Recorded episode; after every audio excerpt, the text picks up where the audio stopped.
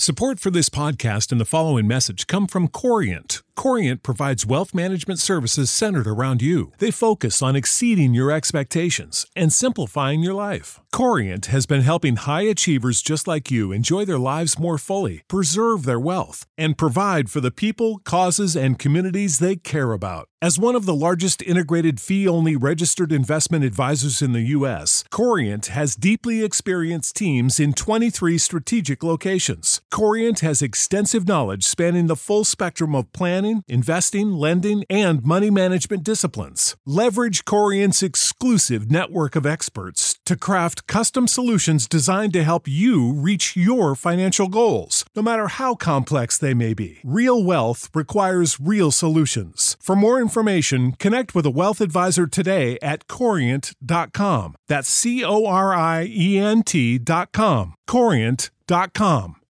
When you need mealtime inspiration, it's worth shopping Kroger, where you'll find over 30,000 mouthwatering choices that excite your inner foodie. And no matter what tasty choice you make, you'll enjoy our everyday low prices, plus extra ways to save, like digital coupons worth over $600 each week. You can also save up to $1 off per gallon at the pump with fuel points. More savings and more inspiring flavors make shopping Kroger worth it every time. Kroger, fresh for everyone. Fuel restrictions apply.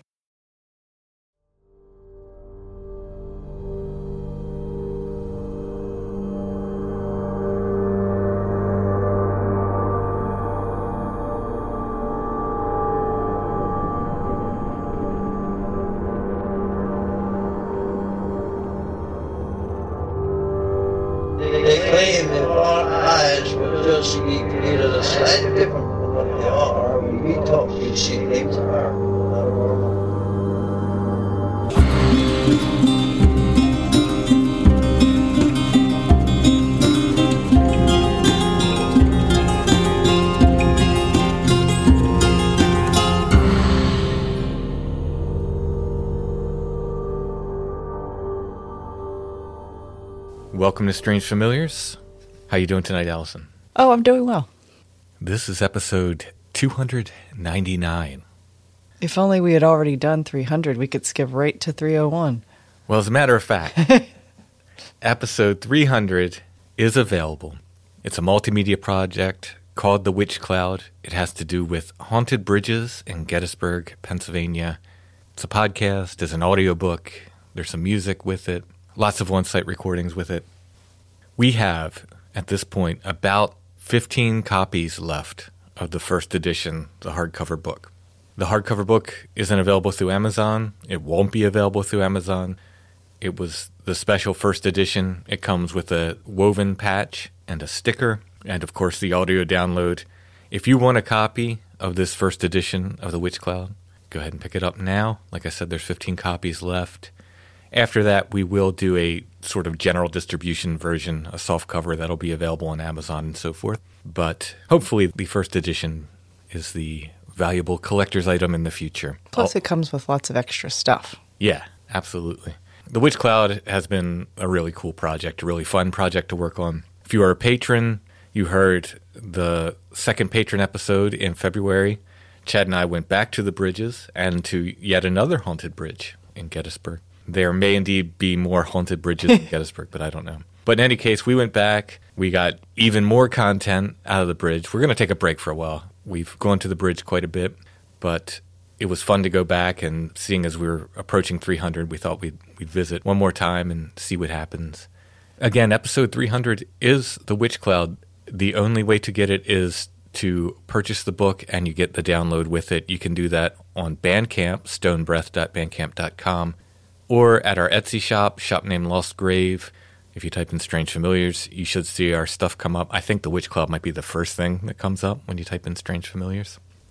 As we always mention, patrons, we say you get every episode and you will get the audio version of The Witch Cloud for free. You don't have to purchase it, but you will have to wait about a year. We'll release that to patrons. Maybe we'll do it like the first of 2023 or something. We will release that to patrons, so you will get that for free. But we hope that everybody picks up the hardcover book because it was meant, like I said, to be kind of a multimedia project. And as we are talking about Gettysburg for episode 300. We thought we'd do all Gettysburg episodes leading up to episode 300. And here we are. It's good that you picked somewhere close, not like Omaha, Nebraska or something, because it would be a much longer commute. It would. Much more difficult to talk about. Yeah. so many of these stories, I know where they're talking about. I can picture where they're talking about. And when I can't picture it, I can go there and find it, like the Hermit's House. On tonight's episode, I was kind of jumping back and forth. I still haven't decided what to call it, whether to call it Chased by Spectral Hounds mm-hmm. or The Mountain Lion of South Mountain or The Last Man Hanged in Gettysburg. All of those would be good titles, right? Mm-hmm. That's all one man. His name is Henry Heist.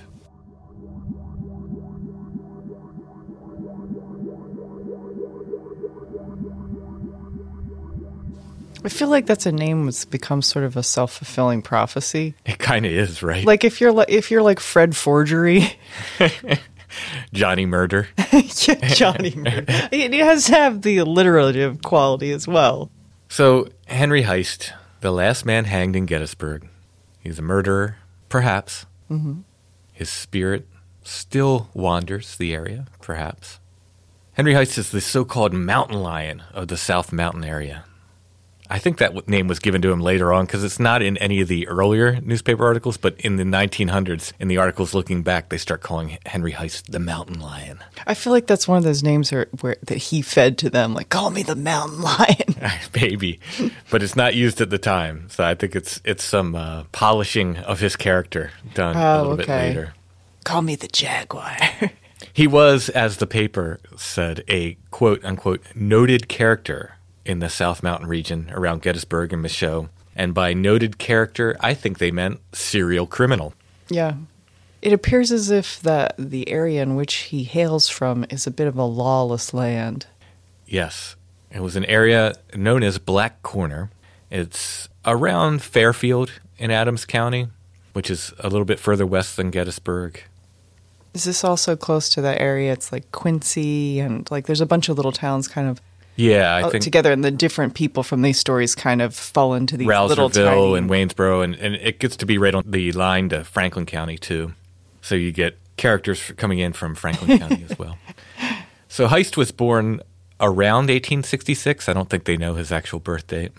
And that was from his um, the prison intake when he was one of his trips to Eastern State Penitentiary. You're getting ahead of the story. Okay. okay. Not much is known about his early life we can assume it was pretty rough. He first makes the paper in December of 1886.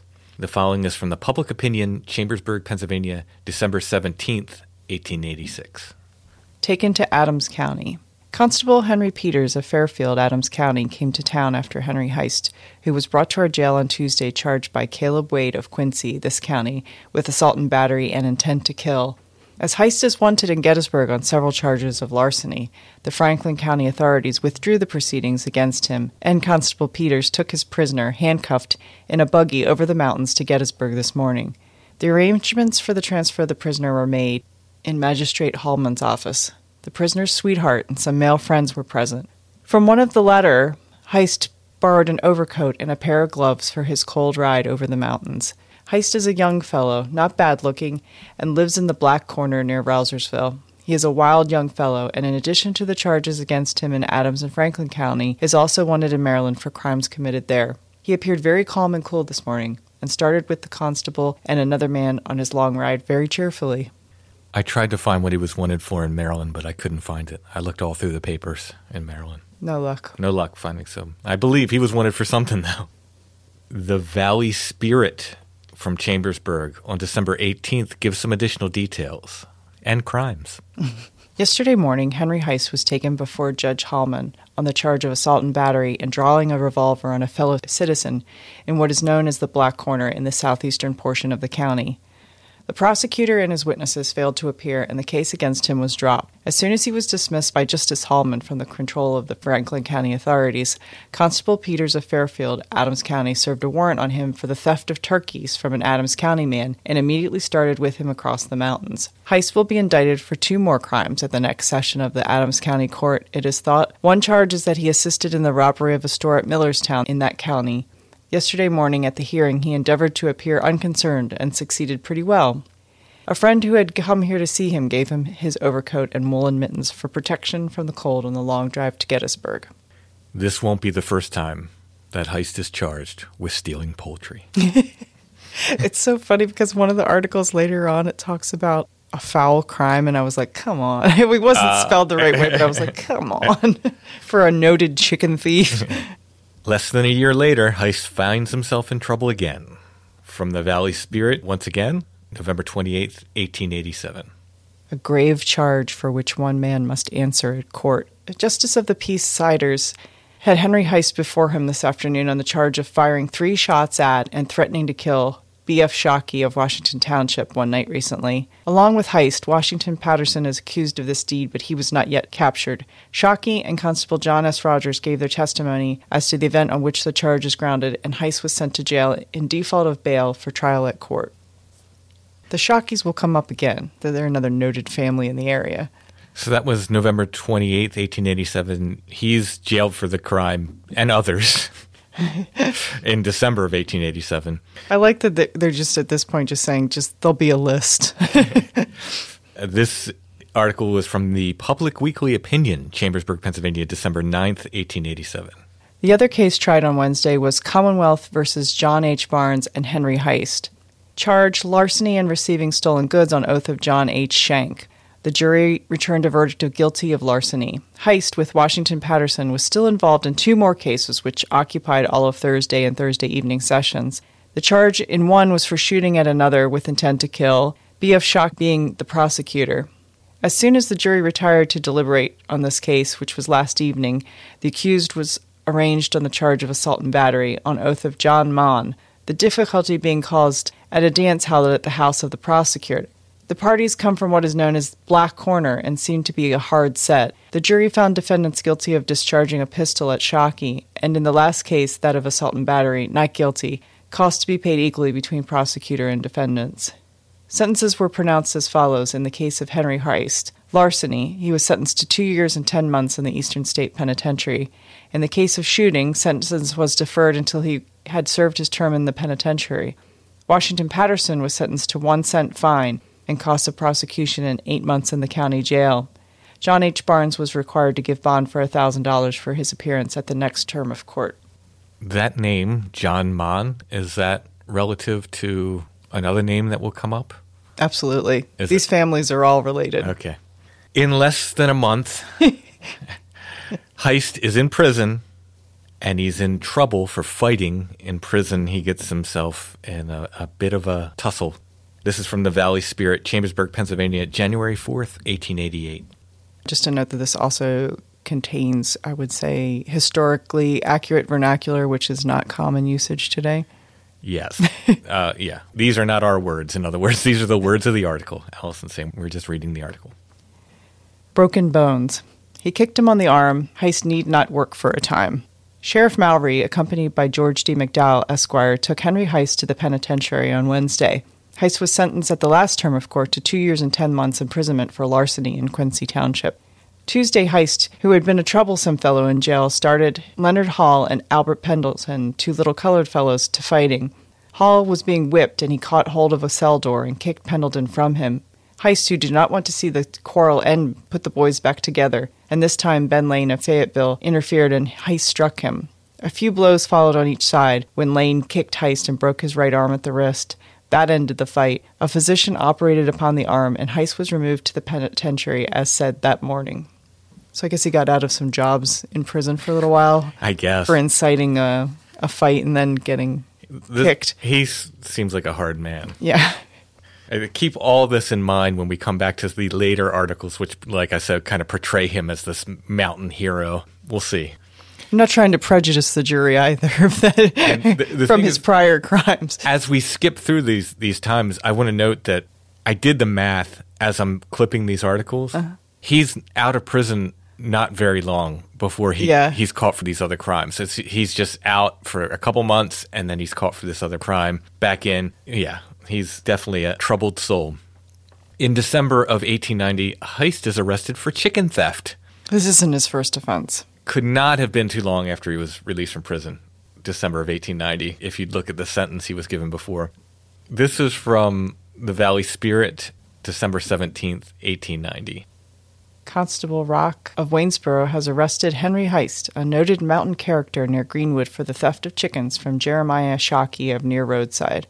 1870, he's living with his parents, and I, I saw that the um, Jeremiah Shockey was their direct neighbor two doors down. Oh, so he's just robbing his neighbors. Yeah, he's robbing his neighbors. It's, there's a real Hatfield and McCoy kind of vibe going on in this area his chicken thievery trial wasn't held until maybe it was February of 1891. I have it as March, but it, the, the article appears in March. So the Valley Spirit again reports from March 4th, 1891. Henry Heist found guilty of the larceny of chickens from Jeremiah Shockey and sentenced to pay a fine of $5, the costs, and 15 months in the penitentiary. 15 months for chicken stealing. Might have been a lot of chickens. Or this is his 18th offense. exactly, yeah. So he's getting out of jail and he's going right back to committing crimes.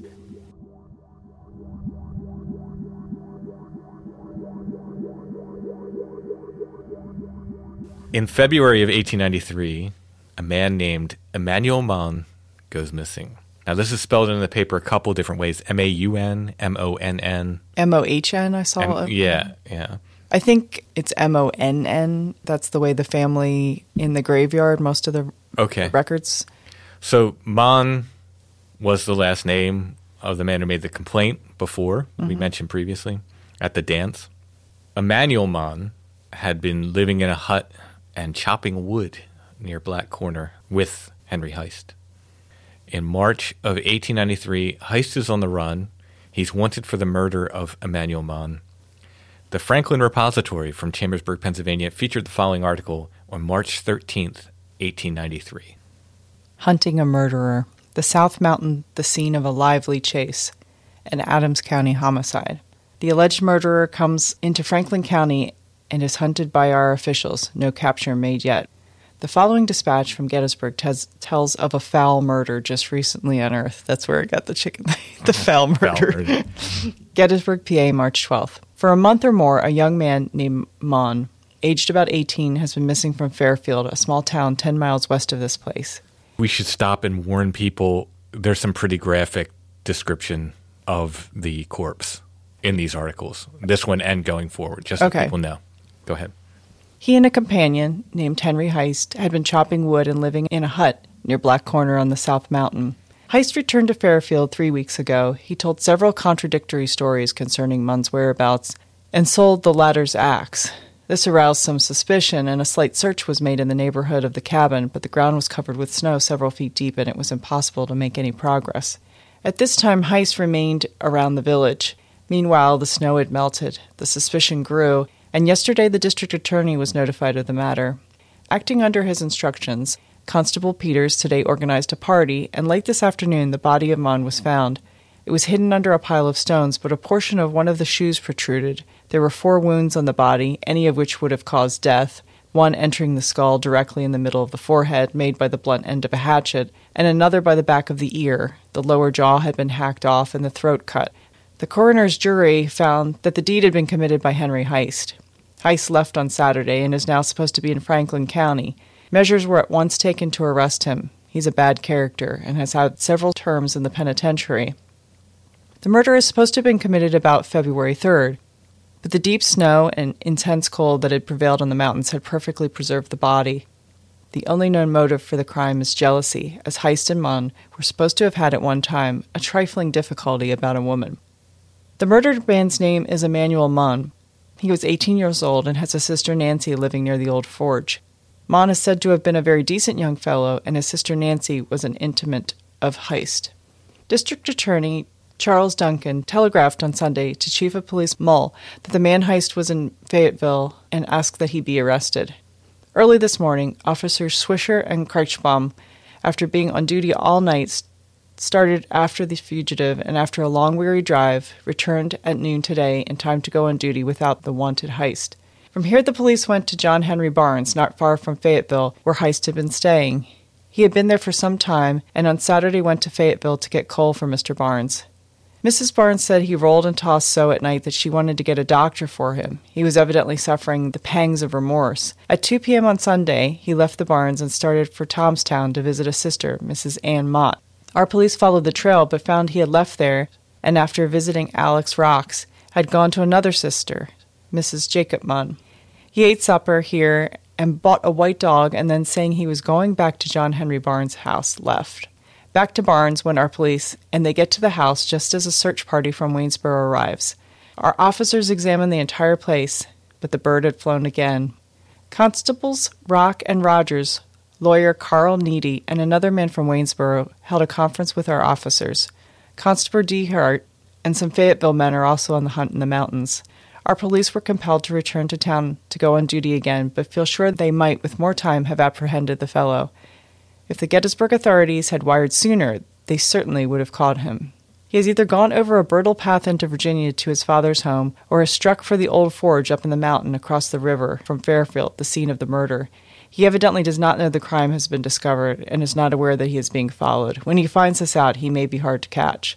The Waynesboro posse also went back home at noon, and none of the officers are in the chase now except probably the Fayetteville people. Heist is about 32 years old, is about 5 feet 6 inches tall, very square shouldered and well built, and has sandy hair and a red mustache. It is hoped he will be caught and brought to justice, and it is a pity our officers had not more time in which to get him. The Gettysburg Compiler chimes in on March 14th, 1893. I like this article because this, this warrant or verdict that the judge issues, the wording is particularly interesting. Woodchopper Mon's body found horribly mutilated. Heist, his fellow woodsman, charged with the crime.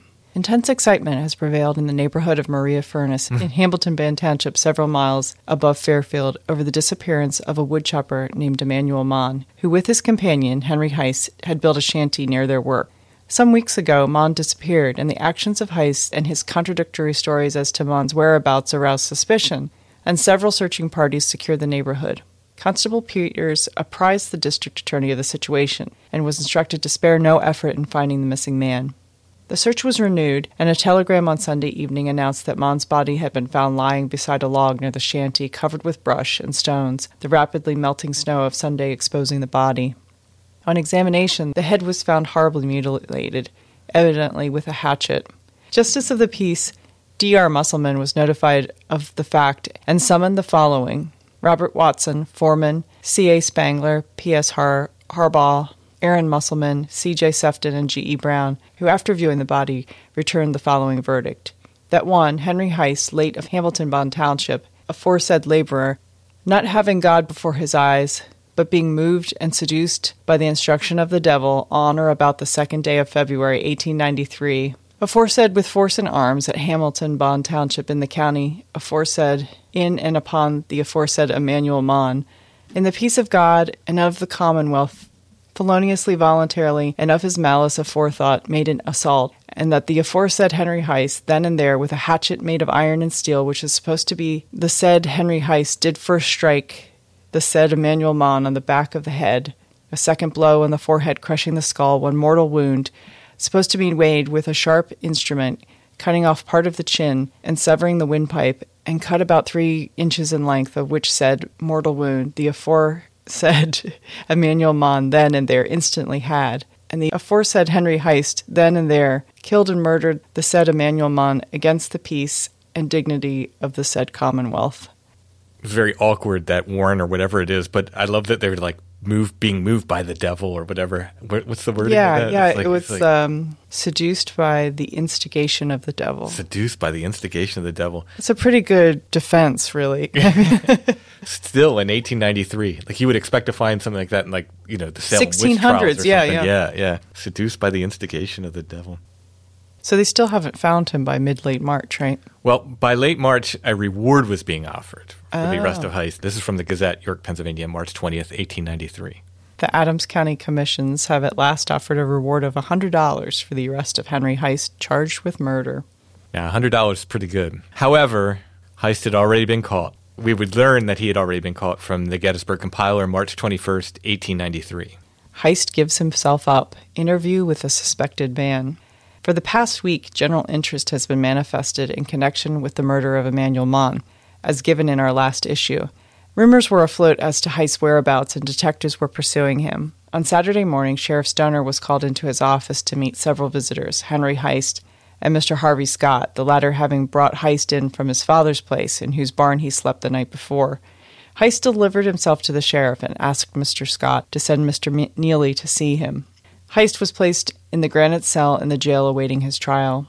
In an interview with a compiler representative, Heist, who was about 28 years of age, a tall, muscular man, declared himself innocent of the crime, placing the burden thereupon several parties who sold cider and wine in the neighborhood. He said, quote unquote, the boy, referring to Mon, was fa- fond of cider and wine and would get under the influence whenever he could.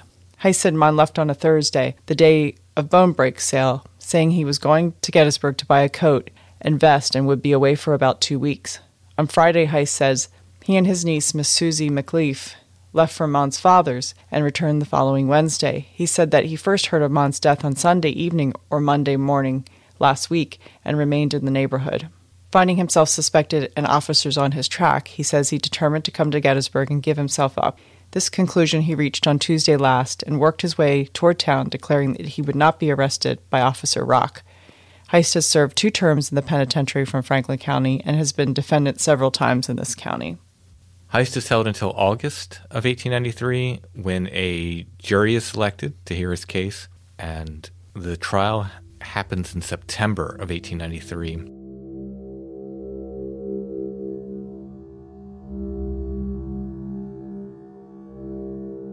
They were friends. I mean, they were good good friends to the point where there were some thinly veiled suggestions that there might be something else about their relationship, even really? though, well, well, I didn't come across that.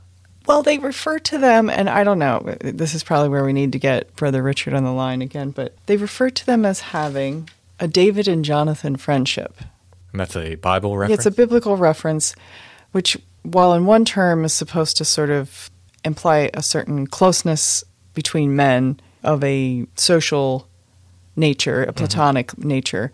It, is, it was also used by Oscar Wilde in his defense of his relationship with Bosie. So mm. we have these. They're, they're, they're definitely close, although I get the impression that everyone on this mountain is rather close knit to a, both a positive and very negative yeah, it seems like a really rough place. Yeah, everyone's uh, everyone is interrelated. As I start in on these stories, you can so you can even talk about where he's living at one time is the same person he was arrested for stealing from previously. Mm-hmm. Like so, yeah. Yeah, these names pop up they, again they and again. Pop up again, and this is not the only time that this kind of heinous crime has happened in this area. Oh yeah, you found some a much earlier crime, right? Yeah, this is fascinating because um, you know when you're playing Strange Familiars bingo or maybe just Tim and Allison bingo, there's certain things that pop up again, like hermits pop up for you all the time, and the Underground Railroad pops up for me all the time. Speaking of, both Mon and Heist are referred to in retrospect in the 1900s as hermits. Yes, I saw. Yes. Yeah. Anyway, go ahead. Yeah, they're even listed in the census as woodchoppers. Woodchoppers, yeah. Yeah. So all the way back in 1817, in the same area, there was 1817. Wow, that's yeah. There that's, was this hideous crime. I'm going to read you the article because it's just it's so brutal and seemingly unprovoked.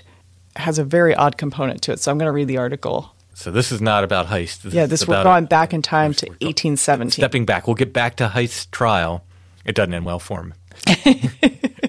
we'll get back to heist trial, but for now, we're doing some background in the area, this Black Corner area where he came from. Yeah, also like the Maria Furnace area. Yeah, it's all the same. same all the same area. Mm-hmm. Okay, this is from actually the Evening Post in New York City, and they're reporting on Gettysburg, Pennsylvania on June 25th, 1817. Wow.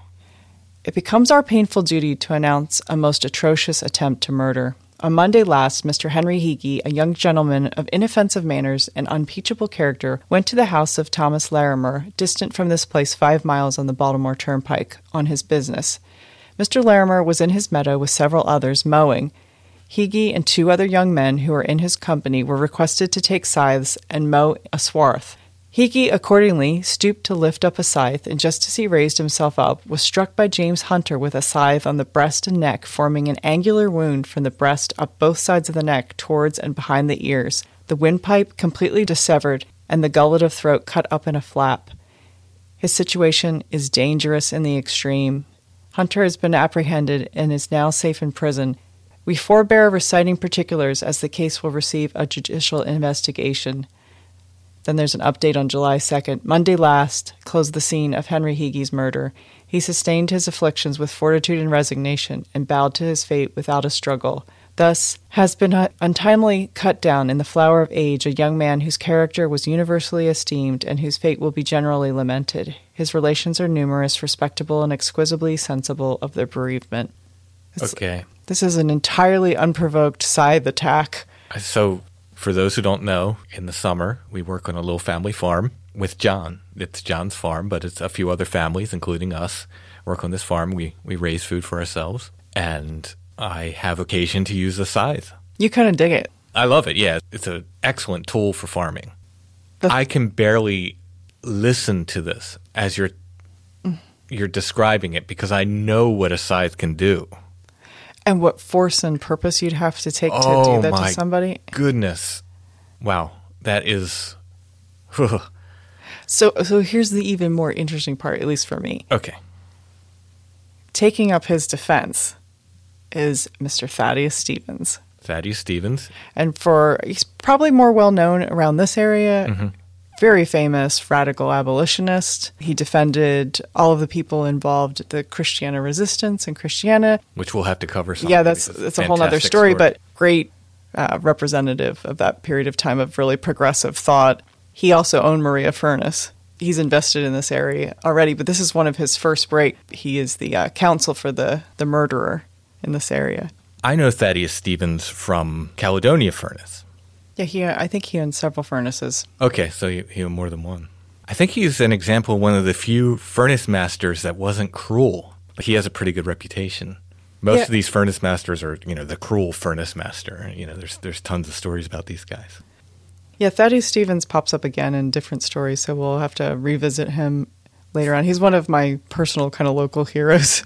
There was furnaces, by the way. You've heard us probably talk about this, Chad and I. There was furnaces all throughout the Michaux area, all throughout the South Mountains there. South Mountains, when we say South Mountains, that's the, the chain of the mountains that comes through Michaux, just west of Gettysburg there, goes down into Maryland. The number of furnaces there, I mean, we keep finding new ones. We can't settle on a number because we keep finding more. There were, I don't know, a bunch of them there, like nine or something, different iron furnaces in there. So it's a huge industry at and, that time. And um, during the Civil War, when Jubal Early came on his march and eventually ended up in York, previous to that, they burned all of the furnaces on the way because they knew that they belonged to Thaddeus Stevens, Mm. since he was an ardent anti-slavery proponent.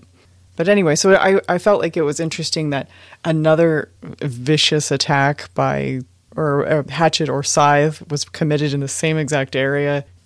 So Emmanuel Mann, what do we know about him? Like we're going to skip ahead several years. The heist victim.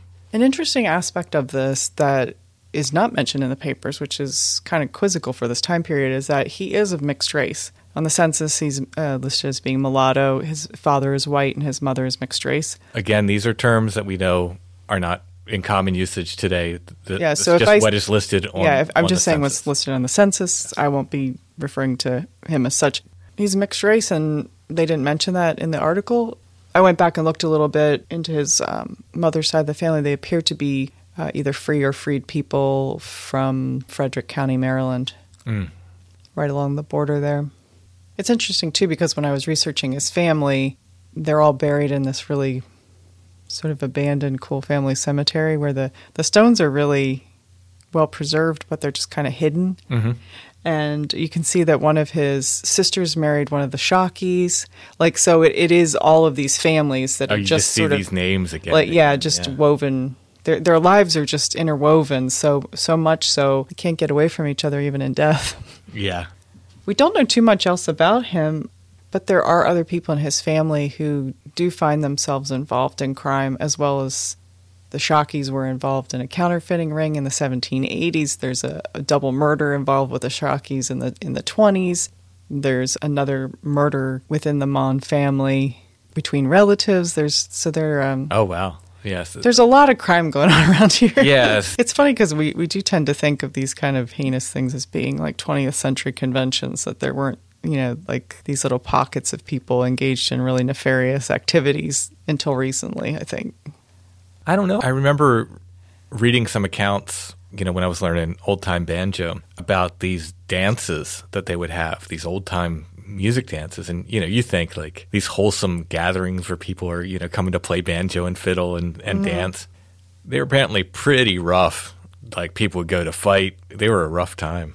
What else there was there to do though, really? I mean, at this these places are remote now. What was there to do then? I mean, you're just kind of stuck with your neighbors, right? Yeah, got to punch him at some point. I mean, they, I mean that is really kind of the essence of family, isn't it? When you make the transition from friendship to family. with no internet, you got to punch a neighbor. Yeah. Shall we get back to the trial? Yes, I'm sorry. I just I really found that fascinating though when we then I found a Thaddeus Stevens reference.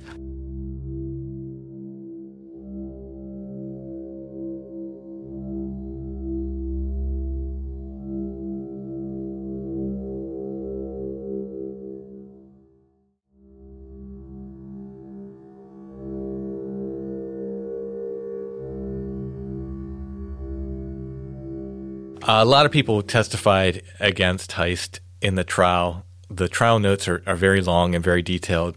People testify about you know finding the body and, and about Heist selling uh, Maughn's axe and.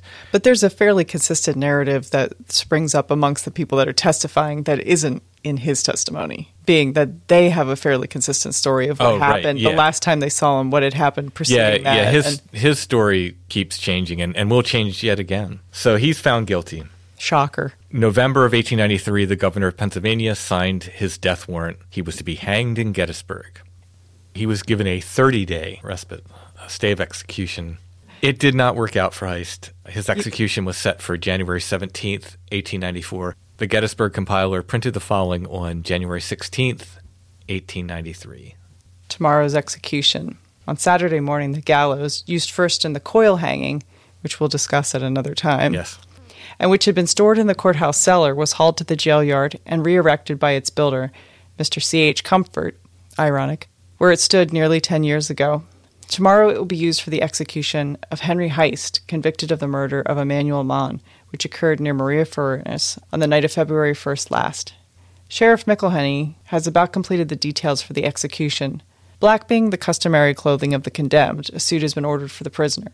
As stated last week, the sheriff has issued a comparatively small number of tickets, and all requests are now denied. We are informed that the prisoner has recently shown a disposition of forgiveness and penitence. Friday last, visiting day at the jail was phenomenal in the number of persons who thronged the corridor to see the condemned man, the number being 952, many of whom were visitors brought here by the fire. 952.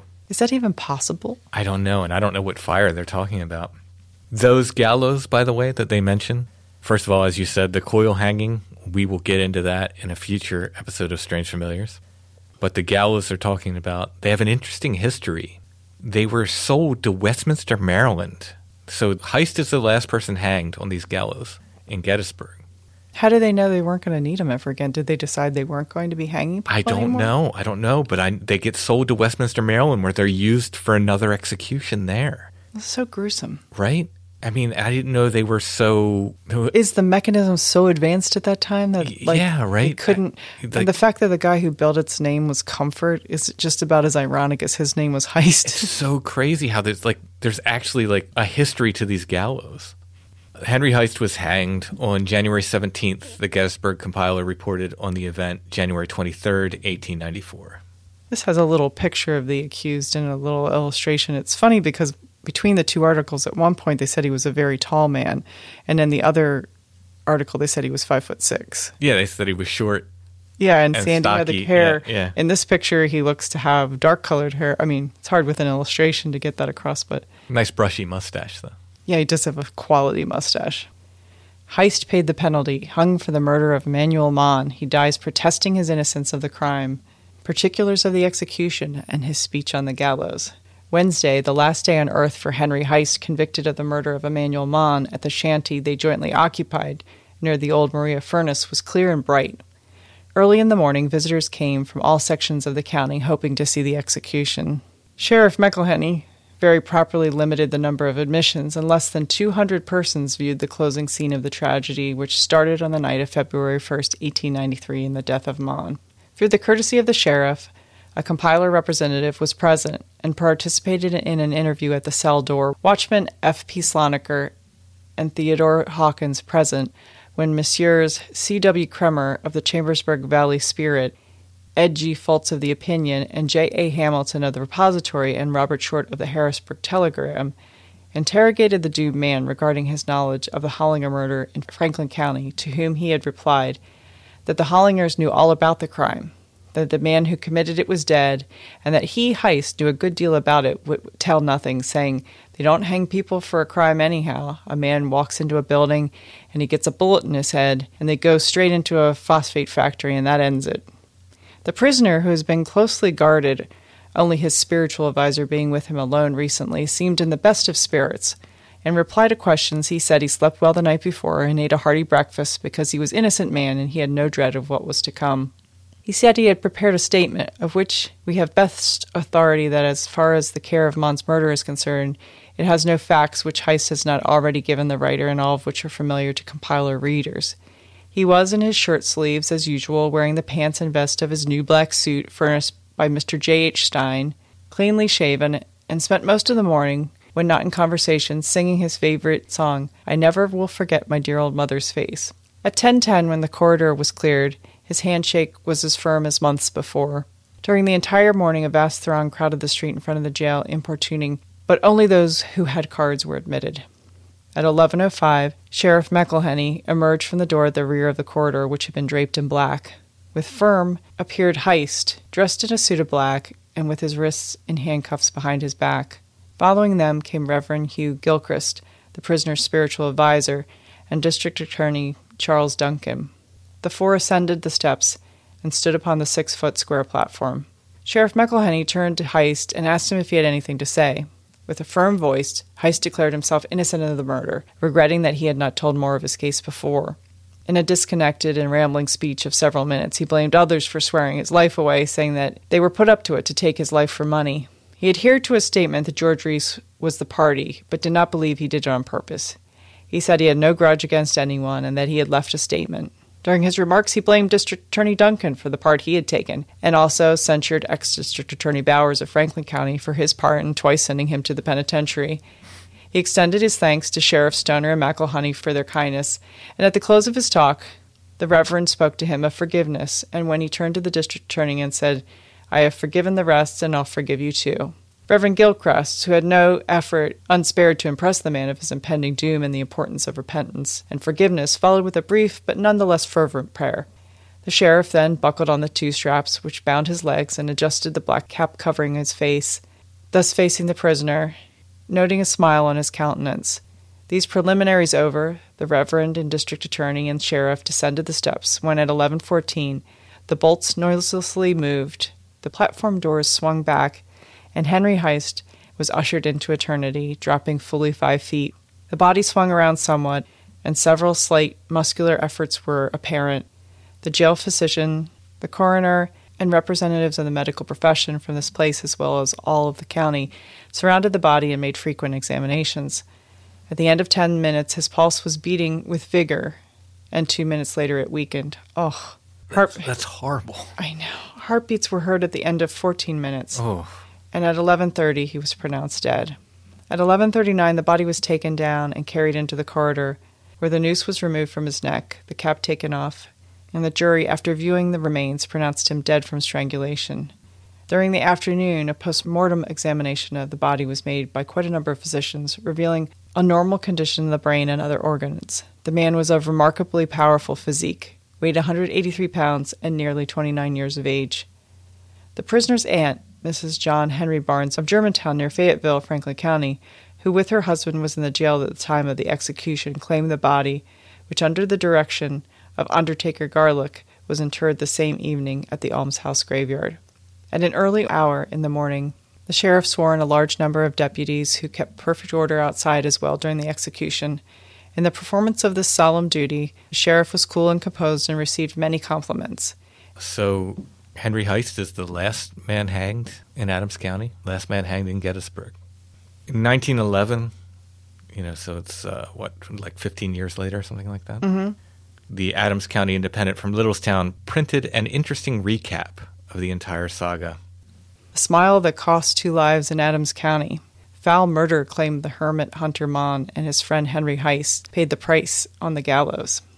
Tragic romance of Henry Heist, the mountain lion, remains the most thrilling and among the most mysterious of crimes attributed to Adams County. The law hanged the mountain lion on the strength of its original verdict, but it hanged him while the popular clamor for vengeance upon the slayer of his friend Emmanuel Mon was already turned to pity and doubt of his guilt, and in spite of urgent appeals that the extreme penalty be not entered. Those two men, Heist and Mon, had been companion hermits, inseparable for years and famous for their friendship. In a single night, the smiles of a fickle girl at a country dance were declared by the law that demanded Heist's life to have made them foes so bitter that only one of the pair could breathe the breath of life. You can read this terrible romance of the mountains in a novel, if you will, but the truth is, as it happens here. Far back in the wooded section of Adams County in the South Mountain region, two hermits lived in a lonely cabin on the top of the range, almost apart from civilization, earning a scanty livelihood through their skill as hunters and trappers. When opportunity came their way, they would cut timber to increase their slight income, but for years they remained strangers to their neighbors on Jack's Mountain, where they built their rude shack. Already, you can see the holes. You can punch holes in this this. Yeah, like the whole narrative's completely changed. Yeah. It, it was quite obvious they lived in a, a, shack on the land of George Reese and not that far away from. And him. they were very. They were going to dances. They knew everybody. They had interchanges with everybody in the community on a regular basis. yeah, yeah. Um, so anyway, so yeah. So this is this is a very different take on it. Fifteen years later, even the insistence that this was over um, a girl is a, a slightly newer. Yeah, I mean there was a there, that was a suspicion at the time, but mm-hmm. this becomes like the whole story. Yeah. yeah. Early in the 90s, the fame of the hermits as hunters spread through the county, and at infrequent intervals, mountaineers accepted the hospitality of their cabin. These visitors were deeply impressed with the depth of the friendship of the odd pair.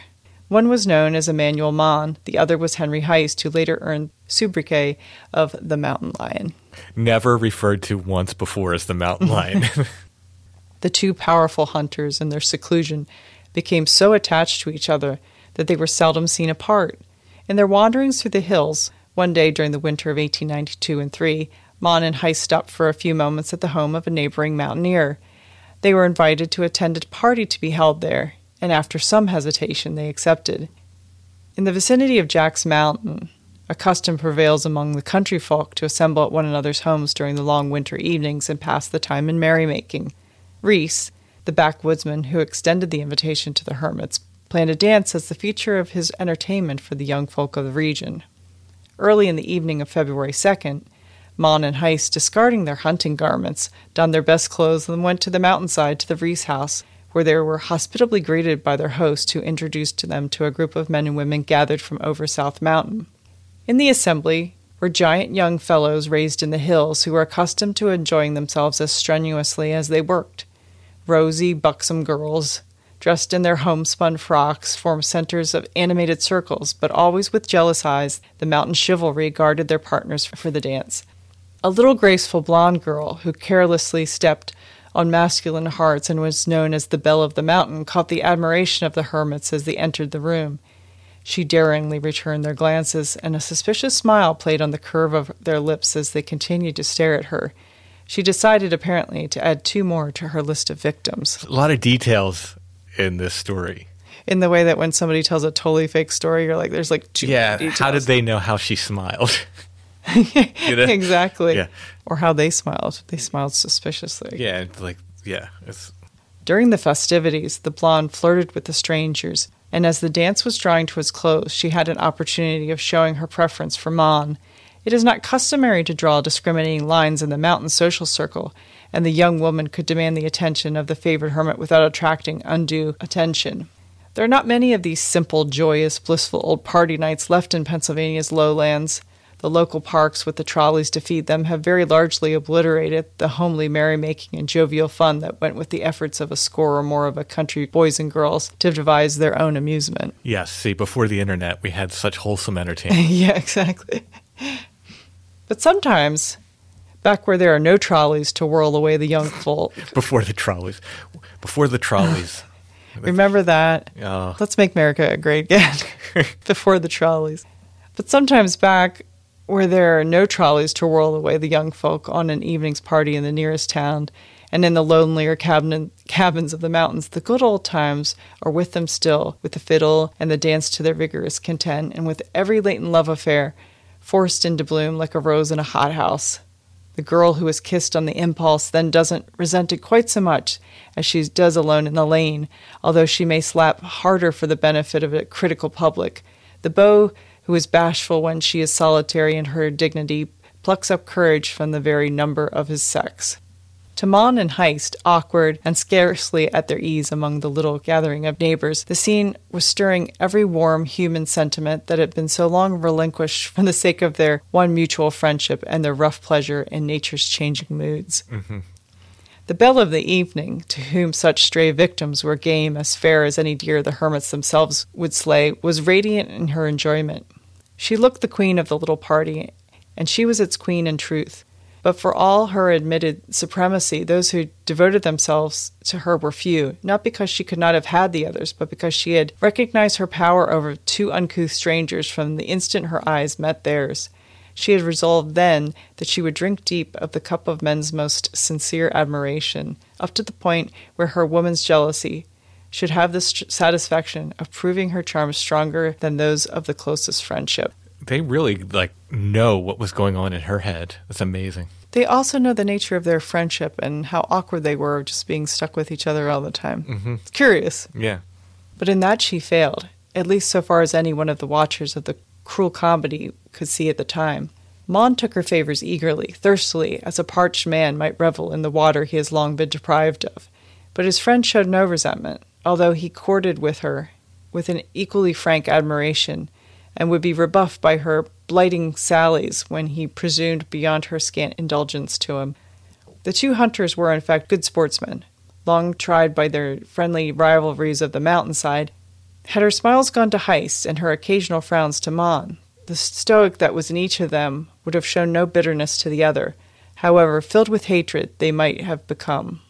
When the evening of merrymaking came to an end, and the hermits quietly withdrew, for the blonde was escorted home by the rival of both, and the odd pair began their trip up to their mountainside cabin. That was the last dance Mon ever attended. He suddenly disappeared, and it was believed that he froze to death in a blinding snowstorm during one of his hunting expeditions.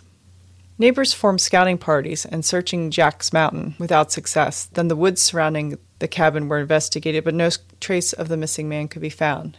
Then, for the first time, Foul play was suspected, and incidents of the dance were remembered. In view of the David Jonathan friendship existing between the two hermits, however, no definite action was taken, and for a few months Mon's disappearance was almost forgotten. The finger of suspicion had not pointed to Heist alone. For a number of years during the early 90s, the better class of residents living in the vicinity of Cold Springs and Jack's Mountains were frequently annoyed by the depredations of a band of thieves roaming about during the winter.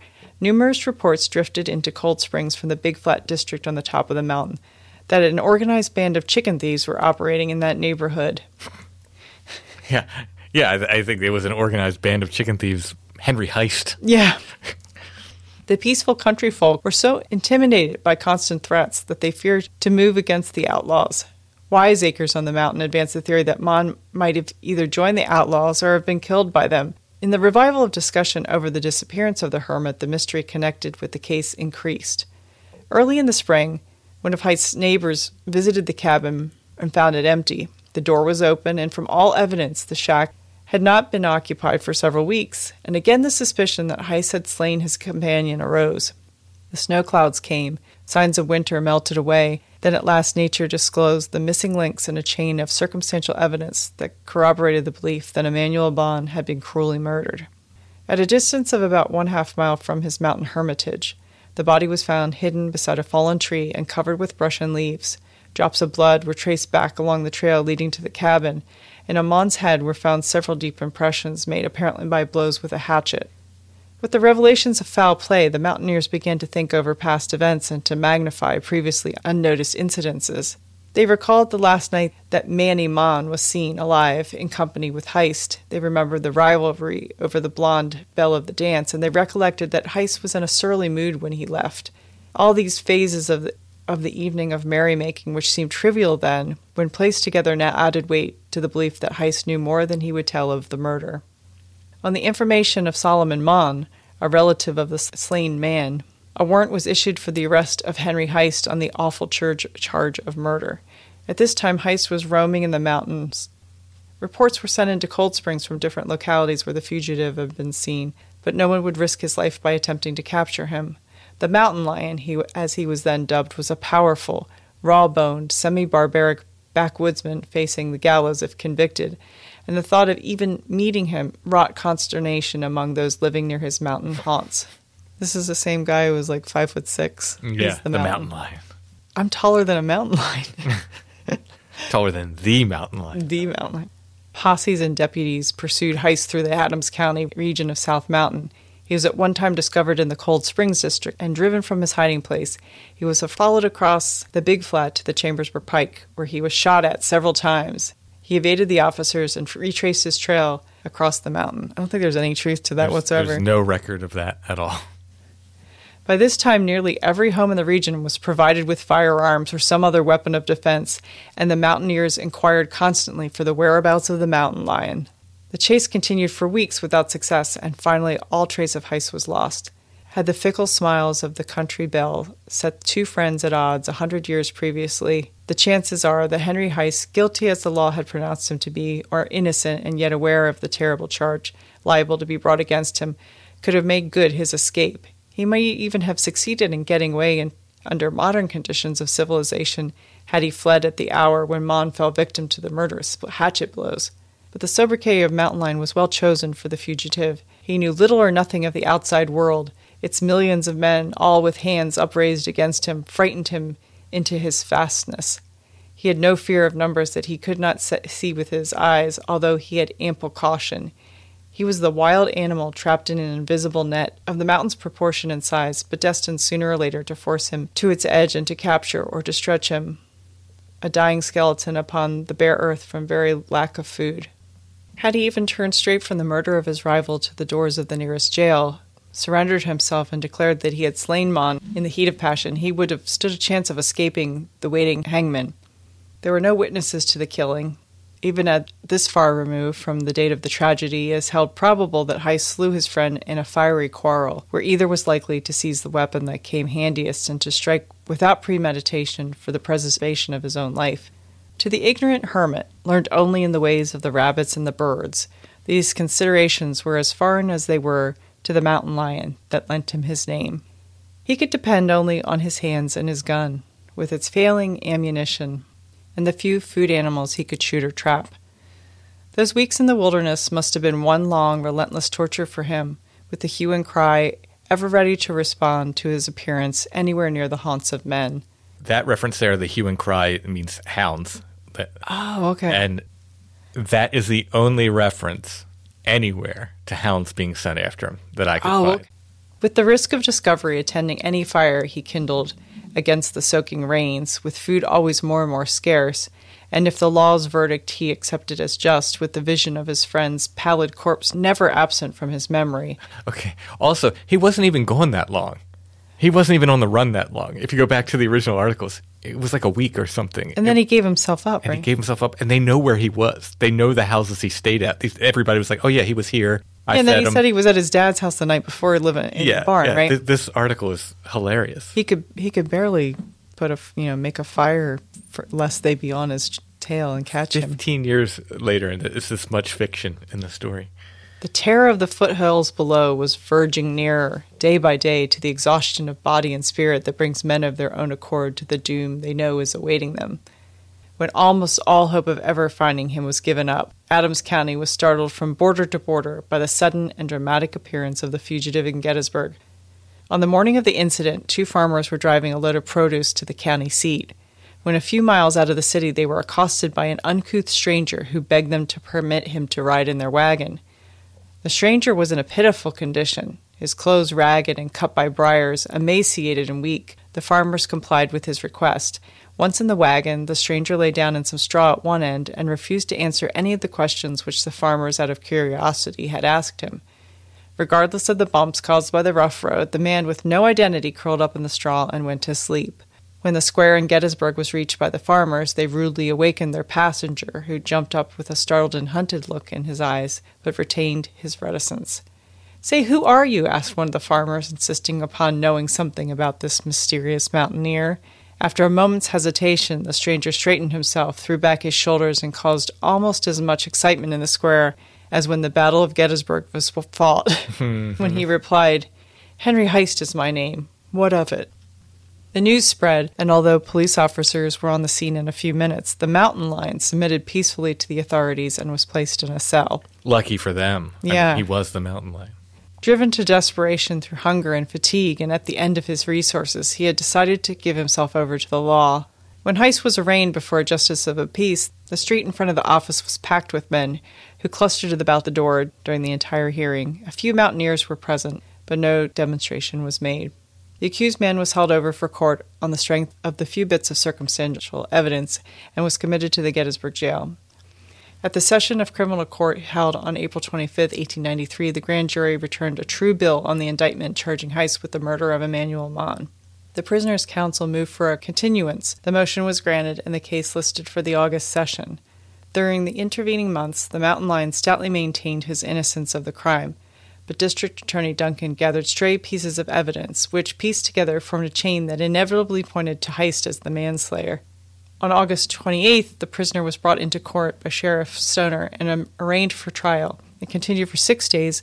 It was one of the most sensational trials in the annals of Adams County. A total of 67 witnesses were subpoenaed by the Commonwealth. The trial attracted wide attention and was attended not only by scores of backwoodsmen, but by many substantial citizens who were anxious to see punishment meted out for the crime. Slowly, the prosecution unfolded the story of the crime, but the real motive has never been satisfactorily explained. The Commonwealth emphasized the incidents of the Reese dance as leading up to the cause of the murder. By witnesses, it was shown that Mon and Heist exhibited evidences of jealousy over the belle of the ball, and that the young mountain lass had demonstrated her preference for Mon. Witnesses swore that as the festivities were drawing to a close, it was Heist who grew restless and was plainly angry over his own slow progress with the girl and his companion's rapid advancement. It was the belief of the few who are acquainted with the lives of the hermits that their friendly relations ceased when they left the Reese home that night. The prosecution attempted to show that after the custom of the backwoodsman, the mountain lion nursed his grievance, and when his jealous instinct could no longer be curbed, he determined to assert his right according to barbaric methods. But the strongest bit of evidence was a hatchet, and when the piece of steel was produced in court, it seemed to have had a profound effect on the jury. When Mon's body was discovered, on the victim's head were found several deep impressions, and at the time of the coroner's inquest, the theory was advanced that the wounds were caused by either a hatchet or an axe. The ugly gashes gave the appearance of having been made by a ragged edged instrument. He produced a hatchet. It was rusty and old, its edge was rough, and the blade had indentations that conformed exactly with the impressions of the wounds. The hatchet had been found hidden in the stove at the Hermitage on Jack's Mountain. Strengthening this evidence were the telltale drops of blood traced from the spot where Mon's body was found, back along the trail leading to the lonely habitation. So, like months later, after all the snow? Yeah. The prosecution made a strong, circumstantial case, drawing damaging testimony from the lips of the big throng of witnesses it had subpoenaed. Quick to jump at conclusions, the mountain residents did not sympathize with Heist, and many of them believed him guilty weeks before the case was even tried. Because they knew these people and Yeah. they knew what was going on. Yeah, it's curious. Like, why are they taking? Why is why are they taking up his defense now? I think he, the writer of the article, the uh, Is do they call it? The- sympathetic. the, the columnist, is like wants to make this romantic character out of him. Maybe. Yeah. Again, it's a story of like thwarted by love, they retreat to the mountains and Yeah. know nothing but rabbits and killing stuff. Right, they were just these rough mountain men. They were uh, innocent to the ways of the world. These guys were ruffians. They, Yeah. they were. And he saw the world a fair bit, I would think, while he was at Eastern State Penitentiary. yeah, yeah. One day, Heist requested his counsel to permit him to take the stand and he might tell his own story of the crime, but they denied him this opportunity. The chain of circumstantial evidence built up by the Commonwealth was attacked, but each fact brought out was forcibly corroborated by the state's witnesses. It could be noticed that few doubts existed in the minds of the talesmen on the last day of the trial. Finally, the case was placed in the hands of a jury for a decision, and on September 2nd, the 12 men returned a verdict of guilty of murder in the first degree. On September 29th, President Judge William McLean imposed the penalty of death upon the prisoner. During the term of Heist's incarceration in the Gettysburg jail, he persisted in telling the sheriff that there were others who knew more about the murder than he did. After his conviction, the mountain lion revealed the name of one man whom he accused of slaying Mon. Deputies scoured the county and found the mountaineer who was taken to Gettysburg to face Heist. In the presence of Judge McLean, the hermit, upon whom the shadow of the gallows was deepening, openly declared that the man he confronted was guilty and that a mistake had been made in his own case. Although this created another sensation for Adams County, little credence was given Heist's story by the authorities, and the mountaineer he accused was released, and preparations for the execution of the mountain lion proceeded. But the counsel for Heist continued to fight for his life. An appeal was taken to the Supreme Court and refused. After the decree of death had been returned by Governor Robert Pattison, setting the date for the execution, deep sympathy for the prisoner was aroused. A Presbyterian preacher headed a movement on Heist's behalf, for hundreds of Adams County residents were now becoming skeptical of the prisoner's guilt. A petition was circulated throughout the county asking for a commutation of sentence and was largely signed. This effort was rewarded by a 30 day reprieve. The case was presented to the Board of Pardons but without success, and the decree of death was finally carried into execution on January 17, 1894. Up to the last minute, Heist declared he was not the guilty man. He offered no explanation of the death, nor did he make any confession. The last dramatic incident occurred when the prisoner was placed on the scaffold just before his execution. Before the black cap was placed on his head, the raw-boned giant of the hills raised his eyes and looked squarely in the faces of those gathered to witness his last moments of life and said, I am an innocent man. I never harmed the boy. We never had any words. The noose was placed about his neck, the trap fell, and the mountain lion quiveringly dropped to his death. The mystery surrounding the death of Emmanuel Mon to this day has not been satisfactorily solved. After Heist's execution, a number of criminal prosecutions were instituted against characters of the Mountain District who were supposed to have been acquaintances of the two hermits and members of a band of outlaws infesting the region at that time. Some persons believe that there were several persons connected with the slaying of Mon and that Heist was nothing more than a, an accessory to the crime. Within the last year, the state police have been called into the Adams County section of South Mountain, and the strain of bad blood has not yet been eradicated. At a recent session of the criminal court in Franklin County, William Reed was found guilty of committing a cold blooded murder at Mont Alto Sanatorium near the Cold Springs district. The Heist murder trial will long be remembered as the most dramatic in the annals of Adams County criminal history. John Scott, one of the defendant's counsel, later made use of it when he wrote The Woman in Question, one of his early productions. The novel teems with local color, and in the portrayal of the murder trial, Scott seems to have received his inspiration and material from the Heist case. Well, maybe that's where the columnist is borrowing some from, from that novel or something. But um, yeah, someone's adding a, a colorful narrative that doesn't exist. Yeah, they were trying to get his death sentence commuted, but that didn't mean they thought he was innocent. They just did, didn't think he should die for the crime. Yeah, there's a they big difference there. There's a big difference there. That whole tone of the article changes. I just think it was interesting 15 years later how now he's this sort of hero of the mountains, the mountain lion, Henry Heist. And also now it's become the fault of the woman they accidentally meet at a party. and you notice that article mentions none of his earlier crimes, none no, of his stints nothing. in the penitentiary none of that. So it's, it's, very interesting. Not the fact that they lived on the same property as someone they knew. Yeah, yeah. Very interesting uh, different take on it. I'm going to go with the articles from the time. I think. Mm-hmm. I think and nowhere in the time do we find an article which calls him the mountain lion. No, no, that, that's later.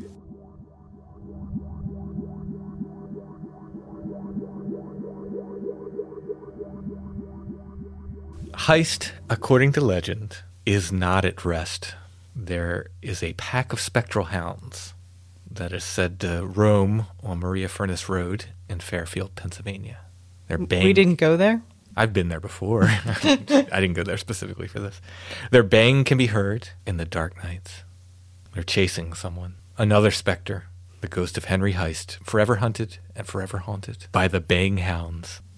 Um, this story of the ghosts appears in a book that Chad has about animal ghosts.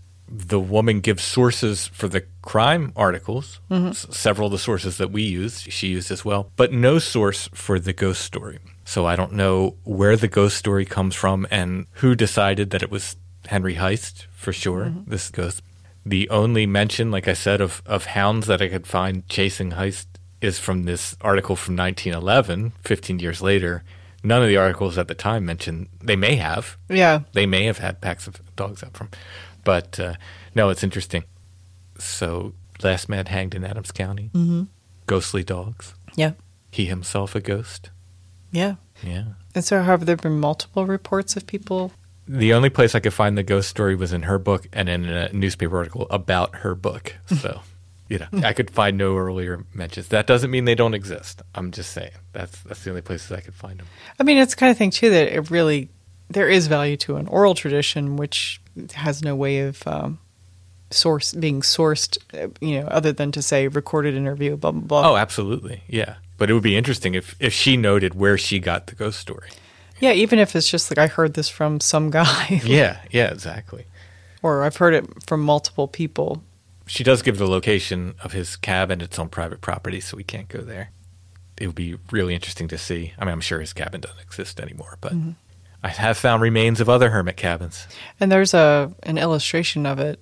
There in is. paper. Yeah, it's pretty, I suspect that pretty there were- rough shanty. there were probably photos of it too. We did read an article where uh, one of the local photographers came to take pictures of the body. So Yeah, they were definitely selling pictures of Mon's body. yeah, it's a different time. It's the kind of time when you know you'd want to get the ticket to go to an execution. That'd be big time Yeah. fun. Oh, that's the other thing. They they mentioned in the article where they're talking about the hanging, the day Mm-hmm. of the hanging or the day after. They talked about how well behaved the crowd was. They actually tore the boards down so that they had put boards up around the, the courtyard or wherever they were hanging them at the prison. Oh, so people couldn't so see people couldn't free. Mm-hmm. see, and they actually tore the boards down so they could watch. So they weren't that well behaved. The crowd actually tore the boards down. Like a Woodstock thing, just open the I sides guess. I mean, they just ripped the boards down so they could see. So that was interesting too. I thought. I wonder what your thoughts are when you see all those people anxiously awaiting your public execution. I don't know, and I don't. You know, we don't know like the level of education of Henry Heist. I mean, I think this that last article you read kind of portrays him as the you know this kind of backwoods hero. You know, didn't know much other than hunting and trapping. He seemed like a pretty worldly guy to me, educated or not. He made the rounds. You know, he Yeah. he was definitely a known figure, as they said, a known character of the mountains. Chicken thieves everywhere where you least expect it. Exactly. That's the last of our Gettysburg episodes leading up to episode 300, which is also a Gettysburg episode. If we were smart, we would have like set something up so we could do like a live show from Gettysburg, from the bridge or something. We can do that sometime. But uh, there's plenty of stories in Gettysburg, and we'll be back, just not every week like we have. yeah. So, We only have about 700 more stories from Gettysburg we could oh, possibly oh, do. There are so many stories. You could have your own podcast where you just do stories about Gettysburg. Oh, you and, it- really- and they wouldn't even have to be related to the war. You absolutely could. Yeah, absolutely. For more Gettysburg, though, check out episode 300, The Witch Cloud. Like I said, you can get it on Bandcamp, stonebreath.bandcamp.com, or you can get it at Etsy, shop name Lost Grave. Links are in the show notes. Episode 300. It's super long, it's multimedia, and we're really proud of it.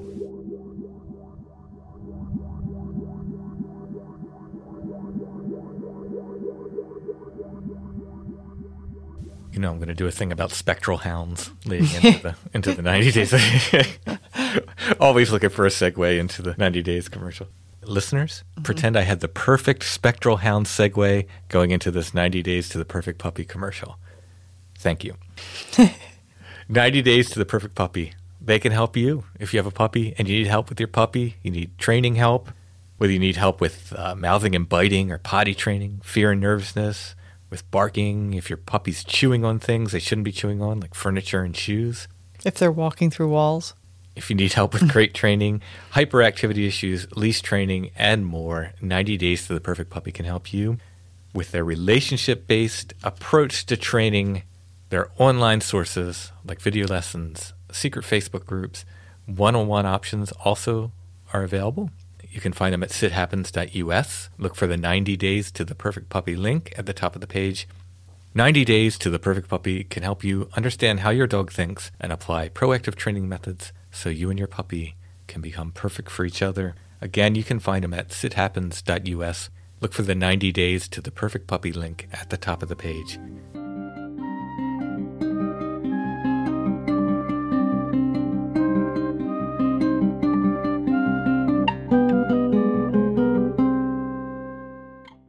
People have been sending me Bigfoot figurines, Allison. I threw away the return address. The name is Risky Bismuth, which is hilarious. Risky Yeah. Bismuth, because he makes them out of bismuth. On uh, Instagram, sent me a little Bigfoot miniature. And Greg K sent me another one. Uh, these were unsolicited. Thank you very much. My Bigfoot miniature collection is, is It's getting very big. And I don't remember, like months ago, Sandra from Perth Pewter sent me one that they made, and I don't know if I ever thanked her. While I'm uh, thanking people for Bigfoot miniatures, I thought I, I better circle back because I really don't remember if I thanked her. If I didn't, that There's was somebody sent you the large Yeti guy at Christmas oh, yes, time. Yeah, I, I think. Did I thank? Whoever sent me the huge Yeti, thank you for that as well. I should They're all really cool. T- totally different in their own. Yeah, I should have written all this stuff down. It's been a crazy busy time. I'm very sorry for that. I'm I'm not being rude. I hope. Well, evidently I'm. I'm not trying to be rude. And you So- really do appreciate it. Yeah, I You're very excited every time a little Bigfoot shows up. Yes, thank you all. Thank you very much. Fiddler's Green magazine sent us another issue. It's always beautiful, like just incredible. I have not gotten a chance to do artwork for them in quite a few issues, and I really feel badly about that. And I, I would like to start illustrating again for Fiddler's Green, but their new issue is out. You can find that at fiddlersgreenzine.com. Fantastic magazine. The most nicely printed zine I think I've ever seen. yeah, it's just it's just beautifully beautifully printed. Excellent publication. So thank you to Clint Marsh and Fiddler's Green. Thanks for sending that. We always love your publications. This guy in this photo, Allison, mm-hmm. it's taken at Mumford in Gettysburg. Mm-hmm. I'm not saying he's Henry Heist. he is a mustachioed man of about the same age. He looks enough like the drawing in the paper. I mean, Yeah, enough where I'm like, should we really be selling this? yeah. so we have a I originally purchased that because I knew we were going to do so many Gettysburg episodes, and I was like, it'd be cool to have just something from Gettysburg. If you Yeah. know. so many things attached to Gettysburg are pricey just from the relation to the war. So Yeah, a lot of uh, a lot of these the photographers just because they were there at the time. yeah, the photos become valuable. yeah, so this but- is just um, It's a portrait of a man. It's, it is most likely not Henry Heist. The chances are very very remote. We don't know who it is. There's it's not identified. but it is identified as being from Gettysburg, Yeah. so you get a little souvenir. Yeah. So this will be our curiosity of the week. We will put a picture of this in the show notes under this episode. If you click on that, it'll take you to our Etsy shop where you can purchase this and other curiosities of the week. Also at Etsy, I have artwork, original art, and prints. All of my books are there. They come signed when you buy them on Etsy. You don't even have to ask. Strange Familiars t-shirts, the traditional Awoken Tree t-shirt, and much more. Check it out. Again, shop name Lost Grave, but if you type in Strange Familiars, you'll see our stuff come up. While you're at Etsy, make sure to check out Chad Shop, Ruck Rabbit Outdoors. You can buy hatchets there. Don't murder your cabin mates with them. No matter the nature of your Jonathan David friendship, it's not worth it. it's not worth it. He's got wool and all kinds of other stuff. His inventory constantly changes. And our friends at Karmic Garden have the Strange Familiar scent, the Flannel Man scent, and many, many other wonderful scents for soaps and candles and the like. The Strange Familiars High Strangeness tour shirts, the pre order was very much a success. We're going to have those in a few weeks. I'm not sure how long production is going to take because it's a, it's a pretty big order. But we will have those and we will send those out as soon as we start getting them. They're not all going to get mailed in one day, but we'll begin mailing them. Tim is soon as we really fast, though. He really he will make us do as many as humanly possible in a day. I'll do what I can. That was a, a huge success. So thanks everybody for pre-ordering. We'll keep you updated on the show when we get them. I'll let everybody know so you can know when to expect them. New Strange Familiar stickers should be coming out soon. We'll put sets of those up on Etsy, vinyl sticker sets. Uh, it's going to be the Awoken Tree, William of the Fiery Flowers, The Witch's Eye, new vinyl stickers coming in that white and red on black. They look really cool. And I did another vinyl sticker of Hans Trapp, my artwork that I did for the Hans Trapp episode. So we'll make a set of those vinyl stickers together that you can purchase on Etsy. Those should be coming soon. I think that's about it. Thanks everybody for listening. Episode 300, The Witch Cloud. It's already out, but it's also next because we're a time traveling paranormal podcast. we'll be back soon with more Strange Familiars.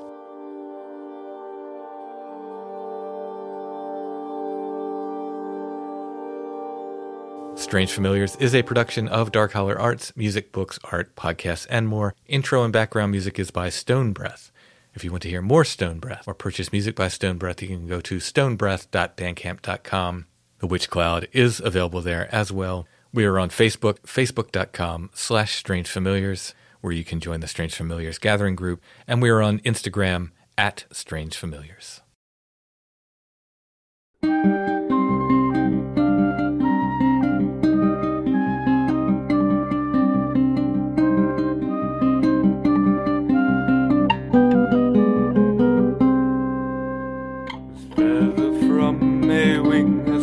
Fallen now stuck among the grass.